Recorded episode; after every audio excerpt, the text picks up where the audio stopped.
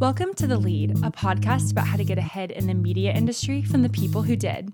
I'm Caroline Odom.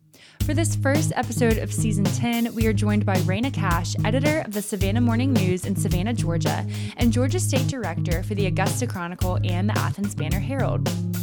Since graduating from Florida A&M University with a degree in journalism, Rana has held sports reporting and editing roles at Sporting News, the Atlanta Journal-Constitution, the Dallas Morning News, and the Miami Herald. She most recently worked at the Louisville Courier Journal and the Minneapolis Star Tribune. Today, Rana shares her experience of transitioning to the role of editor at the Savannah Morning News and leading a newsroom during a pandemic. She also tells us how the Savannah Morning News is prioritizing telling stories that are from the community by the community. Finally, Rana offers some encouraging and very tangible advice and invites journalism students to ask a bold question of ourselves. I'm excited to share this first conversation of season 10 and found a lot of wisdom in it, and I hope you will too. But first, a word from our sponsor. This episode is produced by the Cox Institute for Journalism Innovation, Management, and Leadership at the University of Georgia's Grady College. To learn more, go to grady.uga.edu slash Cox Institute. Additionally, in response to the COVID 19 pandemic, this episode of The Lead was recorded over Zoom. Thank you in advance for your patience with audio imperfections. Now, here's The Lead.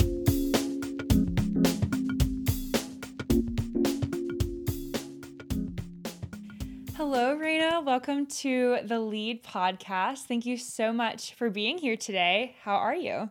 I'm great. Thank you so much for having me. Uh, we're, we're glad to be past the election season and now we can move on to uh, more exciting news here in Georgia. Yes, well, congratulations on making it through. Election season certainly was a crazy time. And also, congratulations on leading the Savannah Morning News as editor. You took on the role in May, is that correct? June um, is really when I got started, okay. and then I moved to Savannah in July. I was uh, previously at the Louisville Courier Journal, and because of the pandemic, my uh, relocation was delayed a little bit, but I landed here in Savannah, Georgia uh, at the end of June, uh, early part of July. I, I'm from near Savannah, love the area, and I hope you've been enjoying it. But I'd love to jump right into your work with the Savannah Morning News. When the Savannah Morning News announced your hiring, they said that you would be leading news gathering. So, what does that mean, leading news gathering? You know, what does your role entail? Yeah, so uh, here at the Savannah Morning News, uh, we're covering local community news. Uh, it's it's boots on the ground. Uh, it's having an ear uh, to the community, held up to the community, and being a voice uh, for the people of Savannah. And that's our mission every day: is to connect with people, to tell people the things they need to know, and also surprise them with things that they didn't even know were out there, you know? And so we're trying to, to break news, we're trying to analyze news, help people understand uh, what's happening in their communities. Uh, and we're, we're gathering news and information uh, for all of our readers every day, both on the Savannah Morning News newspaper and, of course, on our website, savannahnow.com. So, in addition to serving as the editor for the Savannah Morning News, you also hold the title of Georgia Director for both the Augusta Chronicle and the Athens Banner Herald here in Athens. So, what does that role look like? Yeah, so that's a, a little different position. Um, I do oversee those other two papers, and we we spend a lot of time, or some time at least, trying to coordinate statewide efforts uh, that was evident during the election. Uh, we're trying to find those common threads uh, that would be of interest to Georgians, uh, not just here in Savannah, but in Augusta and Athens as well. Uh, so we, we partner on, on projects. Uh, we did a project, for instance, on the lack of broadband services in, in rural Georgia, and we went just a little outside of our communities to hear what people are experiencing all over Georgia. And so that's something that we have sort of an advantage uh, that we're able to do because we are in three different locations in three very different parts of the state from the coast uh, to a college town up in Athens and then um, out in Augusta. Uh, so it really allows us to be have a far reach in terms of the stories that we're able to tell in the state. So, in stepping into these new roles, what were some major goals that you identified or specific opportunities for growth that you saw? Well, here in Savannah, which is where um, you know I spend my time and where I live, uh, there were uh, and are some some hurdles uh, that we need to clear here in our community. At the top of that list is the fact that uh, we need to rebuild trust with communities of color in Savannah. And so that has been uh, one of my top priorities. We also need to do storytelling that uh, emanates from the community. Uh, we have done a lot of top down reporting, and I think a lot of journalism institutions sometimes find themselves in that place where the, the journalism and the reporting is starting from the top, from people in power. And so we want to flip that upside down and and really uh, start our journalism by talking to people who live and work and experience uh, this community and and then the decisions that are made uh, from positions of power. We want to know how they are affecting the people who who have to you know live those experiences. As a follow-up question to that i mean it's clear that in your role you want to be intentional about telling stories that are from the community and that that represent the community fully. So, moving to Savannah to a new place, what steps did you take to get to know the community that you're serving? One of the big ones that we did, we have uh, an opinion page, and our opinions writer was producing columns uh, multiple days a week, four to five days a week. And one of the first things that we did was dial that back a little bit and instead uh, replaced that writer's voice with those from the community. We solicited opinions from people from all walks of life in Savannah uh, to hear from them about how they think we can make a better Savannah. And we've also broadened our podcast offerings uh, with that in mind as well. Uh, we're now incorporating video with people from the community uh, included on our videos. We're creating a um, community forum, a community panel, I should say, a citizens group in which we go and take issues of paramount importance to this community and we take it to them and, and ask their opinions.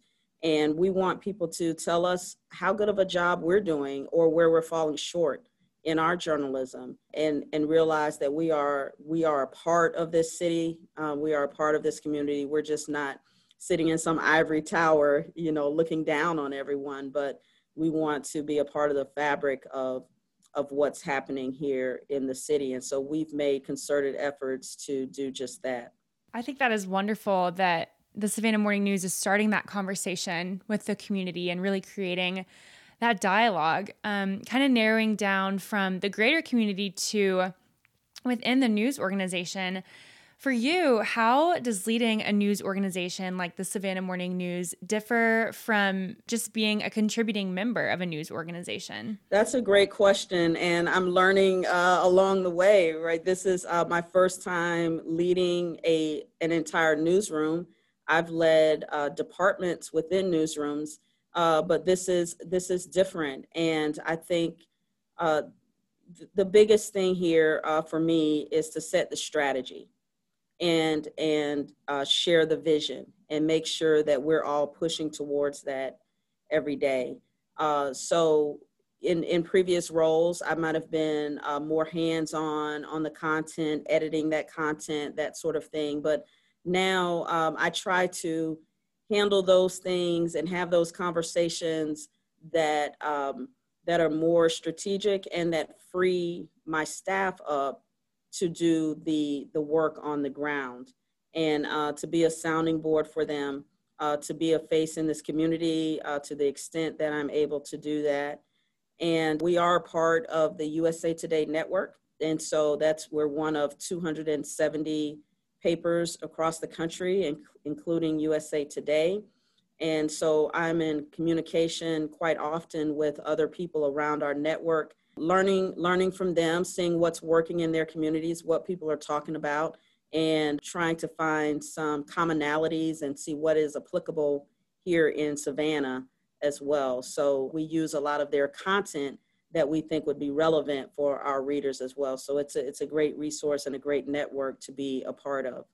I as as much as I hate talking about the COVID nineteen pandemic, I think we're all tired of talking about it. Um, I think I should ask, what was it like transitioning to this new role in the middle of the COVID nineteen pandemic?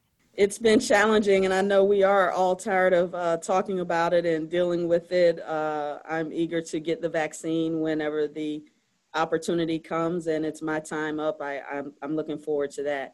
But uh, yes, it's been a challenge. Um, most of my reporters continue to work remotely, um, as well as the editors. Uh, people pop in, in and out of the office here every now and then, but for the most part, people are continuing to work remotely. The journalism has been done remotely as well, doing Zoom interviews and sitting in on city council meetings and school board meetings things of that nature from afar. And so that that touch that you get from being in person, uh, we have been missing that. And so it's just um, we have to make a greater effort to be more intentional about reaching out to people, having conversations, and making sure that we stay engaged with folks. And for me, uh, moving down here in the middle of a pandemic, trying to find an apartment, without being able to visit and things like that. Uh, all of that was a little bit of a challenge, but there's nothing unique about my situation. Um, the whole country is dealing with this, but from a journalism standpoint, um, it's it's a little bit more of a challenge. But um, I feel like, and then just the communication. When you work in a newsroom, you're standing around and you're talking and you're batting around ideas, and it's you know spontaneous and things like that. So that spontaneity is is uh, a little bit harder to muster on a on a Zoom call. Uh, but we're doing the best that we can under these circumstances, and um, I'd like to think that we're doing a, a pretty good job. Yes, and I would definitely like to encourage you in continuing to do this work with excellence and with drive, even with all of the other challenges going on. Um, so, kind of as as a final question, what would be your piece of advice or multiple pieces of advice to current journalism students? Uh, that's a great question. It's something that I'm very passionate about. Um, I try to stay connected to college students or, or young journalists as much as I can. Um, many people did that for me in my career. And so that's something that, that I value and I do a lot, even on my own time. I would just say uh, to to young journalists, first of all, to to be encouraged.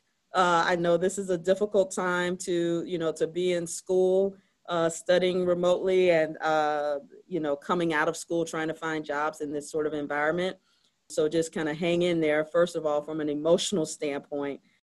Also, uh, from journalism students specifically, I would say uh, try and pursue some internships uh, I think it's really important to get that that valuable that experience is really valuable when you're coming out. Uh, there's there is something to be said about your student newspaper and, and being involved and being on your student staff. And you all have a great one there in the red and black at the University of Georgia. Um, but when the opportunities present themselves to kind of get outside of that bubble and and gain um, daily newsroom experience, uh, try to do that uh, I would say continue to write and write and write some more. Uh, you get better at writing by writing, and so uh, don't stop doing that. Um, and try and get those uh, multimedia experiences. Uh, today, no one is just one thing. So if you can, if you can host a podcast, if you can edit audio, if you can shoot video, if you can shoot photos, um, you're the future of this this field and so I like to often ask students, what do you think journalism is going to look like in a few years? Because it's only a matter of time before we are following your lead. And so uh, I would encourage uh, students to push us, even in the industry, uh, to be better, to be more creative, and to bring your ideas to the table. Rana, that is so encouraging. And I do think that's a wonderful question to ask of journalism students and definitely something we should ask of ourselves more often. Um, so thank you so much for joining me today and for sharing your experience. Thank you so much for having me. Those were great questions. And um, you know, I'm excited about the future of this this industry. It's difficult right now, um, but I believe that the the future is bright. There are important stories that need to be told. Uh, we're seeing that like we've never seen before uh, here in the United States. Um, the, people are making news, and we we need the world to have journalists to tell that news.